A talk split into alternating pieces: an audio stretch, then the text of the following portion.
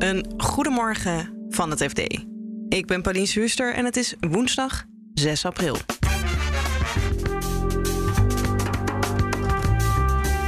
Stef Blok is ingevlogen om het moeizame sanctiebeleid tegen de Russen glad te strijken. Als je een beetje cynisch bent, zou je kunnen zeggen: we hebben weer een poppetje erbij waar we naar kunnen wijzen. Die is ermee bezig.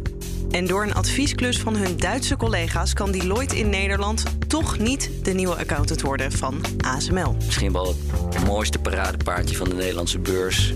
Technisch vooruitstrevend, wereldwijd actief. Daar wil je als accountant ook wel de controle doen. Dit is de dagkoers van het FD. Wopke Hoekstra kreeg vorige week in de Tweede Kamer felle kritiek op het relatief lage bedrag aan bevroren Russisch geld.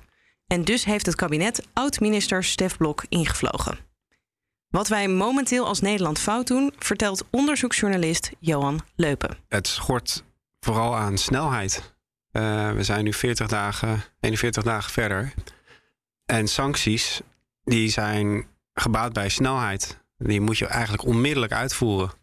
En waarom is het dan zo vertraagd? Is het dan omdat het bij verschillende ministeries hangt en iedereen moet een deeltje doen? Of? Ja, het gaat niet alleen over de ministeries, maar ook over de instellingen die aan de knoppen zitten. Maar dit gaat nu ook wel over passiviteit, over acht verschillende ministeries die erbij betrokken zijn, die allemaal een stukje van de puzzel hebben. Coördinatie die uh, tot uh, heel voor kort uh, er niet was. En jij volgt die jacht nou ja, op de miljarden, de, de sancties al een tijdje. Voor het FD, denk je dat zo'n coördinator, zo'n Stef Blok, dat dat een goede zet is om iemand uh, aan te stellen die dat glad kan trekken? Ik vraag me af. Uh, we hebben nu al. Het is natuurlijk al een extreem groot kabinet met 29 bewindslieden. Nu hebben we dan een oud bewindslid uh, dat, dat er nog weer bij komt, Stef Blok, die dan de coördinatie op zich gaat nemen. Als je een beetje cynisch bent, zou je kunnen zeggen: we hebben weer een poppetje erbij waar we naar kunnen wijzen. Die is ermee bezig.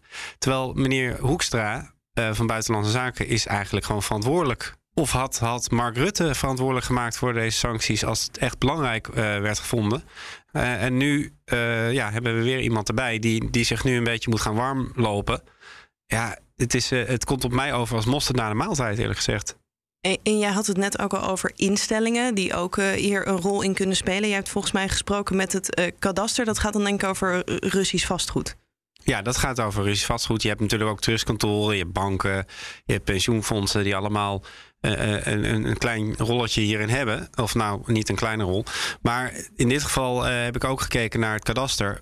Hoeveel Russisch vastgoed is er in Nederland? Dat is natuurlijk een, een, een, moeilijk te beantwoorden vraag. Want als het al er hier staat, zal het heel vaak in, in handen zijn van buitenlandse bedrijven die je niet zo makkelijk kunt achterhalen van wie zit daarachter. Maar het begint er natuurlijk mee dat je op zijn minst vraagt aan het kadaster: ga dat eens in kaart brengen. Wat kunnen jullie wel zien? En dat is eigenlijk nog steeds niet gebeurd. Dus dat, daar was ik ook wel echt verbaasd over dat, dat, dat je dat nog steeds uh, niet in gang hebt gezet in Nederland. En welke verklaring geven ze daar dan voor? Nou, dat ze de wettelijke grondslag missen om uh, op een rijtje te gaan zetten van dit zijn allemaal Russen die uh, vastgoed hebben. Dat is tegen de privacy-wetgeving, de AVG. Het kadaster mag dit niet uh, zonder een speciale ja, toestemming van het ministerie, eigenlijk van zonder een speciale opdracht. En die komt niet. Dus gebeurt er niks tot nu toe. En welk ministerie zou dat moeten zijn? Nou, ik, ik meen buitenlandse zaken. Maar daar zijn ook trouwens, uh, de, daar zijn de meningen over verdeeld hoor. Of ze het echt niet zouden mogen. Uh, weet, je kunt ook kijken naar op EU-niveau niveau is, is al be bepaald dat die sancties, uh, daar mag je niet tegen in bezwaar, in bezwaar gaan. op basis van privacy. Want dat is natuurlijk de hele aard van sancties. Is je, je, je, het is naming en shaming by definition, zeg maar. Ja. Het is, het is, de namen die staan in, op die sanctielijst. Dus als je dan gaat zeggen, ja, dat is, dat is, uh, dat is inbreuk op mijn privacyrecht. Ja, dat, dat, dan maak je natuurlijk alles, uh, slaat alles dood. Dus dat, dat kan helemaal niet in wezen. En hoe reageert bijvoorbeeld een buitenlandse zaken daar dan op? Nou, ik heb dat gevraagd en ik heb nog geen antwoord gekregen op, op de vraag of, of ze nou die grondslag gaan geven, of ze die opdracht gaan geven. Uh, daar wordt kennelijk nog over gedebatteerd. En uh, ja, in Frankrijk is, is, er al lang beslag gelegd op huizen. Uh, daar, uh, daar zijn ze al veel verder, moeten we toch constateren. Ook in Italië, heb ik me laten vertellen, zijn er duizenden mensen hiermee bezig. Die een soort speciale fiscale politie die hier opgezet wordt. Dat heeft ook te maken met hun eigen maffia-verleden. Ja. Wat, wat maakt, het, maakt het in dit geval het apparaat wat slagvaardiger, denk ik. Maar en wij hebben aan de andere kant de polder die eh, is, is vastloopt in het overleg hierover. En wat gebeurt er ondertussen met de Russische bezittingen en het geld? Wat denk je dat er in die weken dat wij aan het wachten zijn? Nou, dat heb ik dus ook gevraagd aan sanctierecht-experts. Kunnen we nog wel iets? En het antwoord begint toch steeds nadrukkelijker te worden. Waarschijnlijk heel weinig nog. Als er al Russisch eh, bezit is in, in termen van gewoon bakstenen uh, of bedrijven. En je gaat volgende week eens een keer een overzicht daarvan pro produceren eh, middels de, via de coördinator uh, Stef Blok. Ja, dan, dan kom je waarschijnlijk uit op een lijstje van huizen die waren van Russen. Misschien een week geleden, misschien twee, drie weken geleden. Maar die zijn nu van een ander bedrijf, die zijn van een andere uh, natuurlijke persoon. En die heeft niks te maken met die hele sanctielijst. Uh, misschien is het een neef van meneer Mordashov. Maar die staat nou helemaal niet op die lijst. Uh, en dan kun je niet bewijzen dat hij geld gekregen heeft van meneer Mordashov om dan zijn eigen huis te kopen of zo. ja, je kunt die mensen niks maken. Dus dan, dan zul je toch echt achter het net vissen. Uh, dat is toch steeds nadrukkelijker. Dat kan ik natuurlijk nu nog niet zien dat dat ook echt gebeurd is. Maar dat is toch wel inmiddels een beetje de heersende verwachting onder sanctierecht-experts. Ja, dan hebben we het straks helemaal tot in de puntjes uh, administratief en juridisch geregeld. En dan is er niks meer om op te sporen. Ja, dan hebben we een perfecte juridische basis om, om, om de AVG uh, buitenspel te zetten. En uh, dan heeft het eigenlijk allemaal geen zin meer, helaas. Daar ben ik heel bang voor dat dat de conclusie gaat worden straks. Deloitte trok zich vrijdag onverwacht terug als nieuwe accountant van ASML. De firma kon door een nog lopende adviesopdracht bij een deelneming van ASML de opdracht toch niet aannemen. Uh, ga ik het over hebben met Martijn Pols, redacteur zakelijke dienstverlening. Martijn, hadden ze dit niet eerder kunnen bedenken? Uh, zeker. Uh, sterker nog, dit hadden ze eerder moeten bedenken. Het werkt zo: een accountant mag pas controle doen bij een bedrijf als die verder helemaal geen andere commerciële banden heeft. Helaas zit het bedrijfsmodel zo in elkaar dat accountants ook altijd een hele grote consultantsafdeling hebben. Wat moet je dus beloven als je bij ASML gaat solliciteren als accountant? Dat je je onafhankelijkheid kan garanderen. En dat betekent dat je geen andere opdrachten meer mag hebben. Als het goed is, heb je dat ook allemaal in je systemen zitten, in je computer. Dus je kunt ook met een paar drukken op de knop zien waar je nog uh, werk hebt lopen wat dan afgerond moet worden. En in dit geval duurt het ook nog twee jaar voordat Deloitte accountant zou gaan worden. Dus er was ook nog enige tijd. Deloitte had het ook netjes beloofd aan ASML. Wij lossen al onze onafhankelijkheidsproblemen voor zover ze er zijn. Lossen we op, dus dat komt helemaal goed. ASML heeft half maart aangekondigd Mensen, u mag binnenkort stemmen over onze nieuwe accountant. We hebben met een paar gesproken. PwC en Deloitte waren eigenlijk de twee die overbleven. En wij willen graag Deloitte. Dus dan is het officieel, dan is het naar buiten. Nou, dan, dan is het ook in de regel gaat dan de aandeelhoudersvergadering ook niet heel meer moeilijk doen. Dus dan was het eigenlijk zo goed als rond. Tot vorige week. Maar ze hebben nog even. Kunnen ze dat dan niet alsnog oplossen? Dat is natuurlijk de eerste vraag die ik ook aan Deloitte heb gesteld. Hoe, hoe dat precies gelopen is. En dat maakt het deels ook onbegrijpelijk, omdat ze daar geen uh, inhoudelijk commentaar op willen leveren.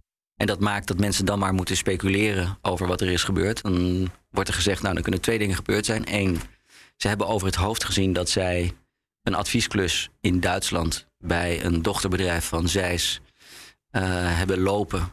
Uh, waarvan ze zich niet realiseerden dat ASML daar een belang in had. dat zou kunnen, hoewel het belang er al een tijdje is. Um, en de regels eigenlijk vrij, vrij, vrij duidelijk zijn dan is het de tweede um, meest logische verklaring dat er gediscussieerd is met de Duitse collega's. En dat die niet hebben willen uh, inbinden. Ja, de Duitse Deloitte dus. De Duitse Deloitte, want ja. daar, uh, daar komen dan hoogstwaarschijnlijk de consultants vandaan die die klus in Duitsland doen. Uh, en dan moet Nederland moet dan overtuigen om, om te zeggen van ja, nee, maar de, de, de controleopdracht, die ontzettend prestigieus is. Dat wordt ons ook wel, uh, wel verteld door mensen in de sector. ASML is misschien wel het mooiste paradepaardje van de Nederlandse beurs. Uh, als multinational, technisch vooruitstrevend, wereldwijd actief. Daar wil je als accountant ook wel de controle doen. Ook al levert die in geld misschien minder op dan de adviesklussen die je eraan zou, uh, zou kunnen, kunnen hebben. Want het is dus wel zo dat uh, in principe voor die adviesklussen haal je meer geld binnen dan voor de accountancyklussen. Dat is wel uh, in de regel uh, het geval, ja. En, en, en daarmee ook meteen de reden waarom al jaren die twee beroepen zo bij elkaar worden, worden gekoppeld. en, en dus in, de, in dezelfde firma zitten en daarmee ook in de basis het probleem vormen van dat dat samen kan lopen. Ja, En je zei al, ze hadden met twee accountants kantoren gesproken. En ze wilden dan graag Deloitte. Maar is het dan zo makkelijk als dat ze zeggen, nou dan pakken we gewoon PwC? Um, ik laat me uitleggen, met name ook door de Vereniging van Effectenbezitters, die daar een voorstander van is, dat dat eigenlijk zo zou moeten. Ook volgens Europese regels die zijn afgesproken.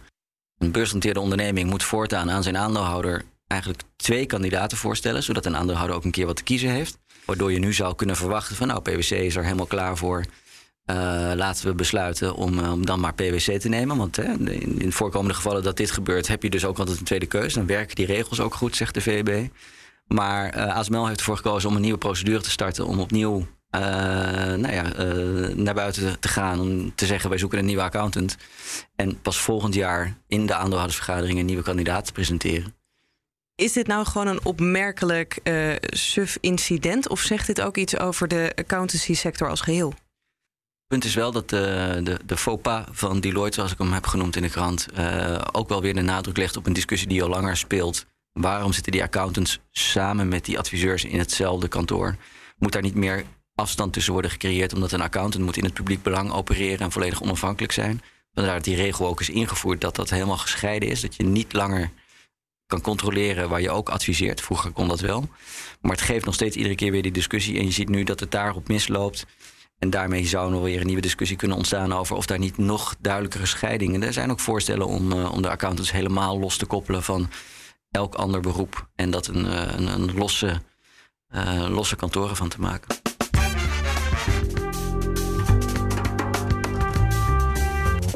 Dit was de dagkoers van het FD. Op fd.nl lees je het verhaal van Martijn over Deloitte en het verhaal van Johan over het Nederlands sanctiebeleid. En je volgt daar natuurlijk het financieel-economisch nieuws. Dagkoers volg je in je favoriete podcast-app. Zoek ons daar ook even in op en klik dan op abonneren. Dan staan we morgenochtend automatisch weer voor je klaar. Een hele fijne dag en tot morgen.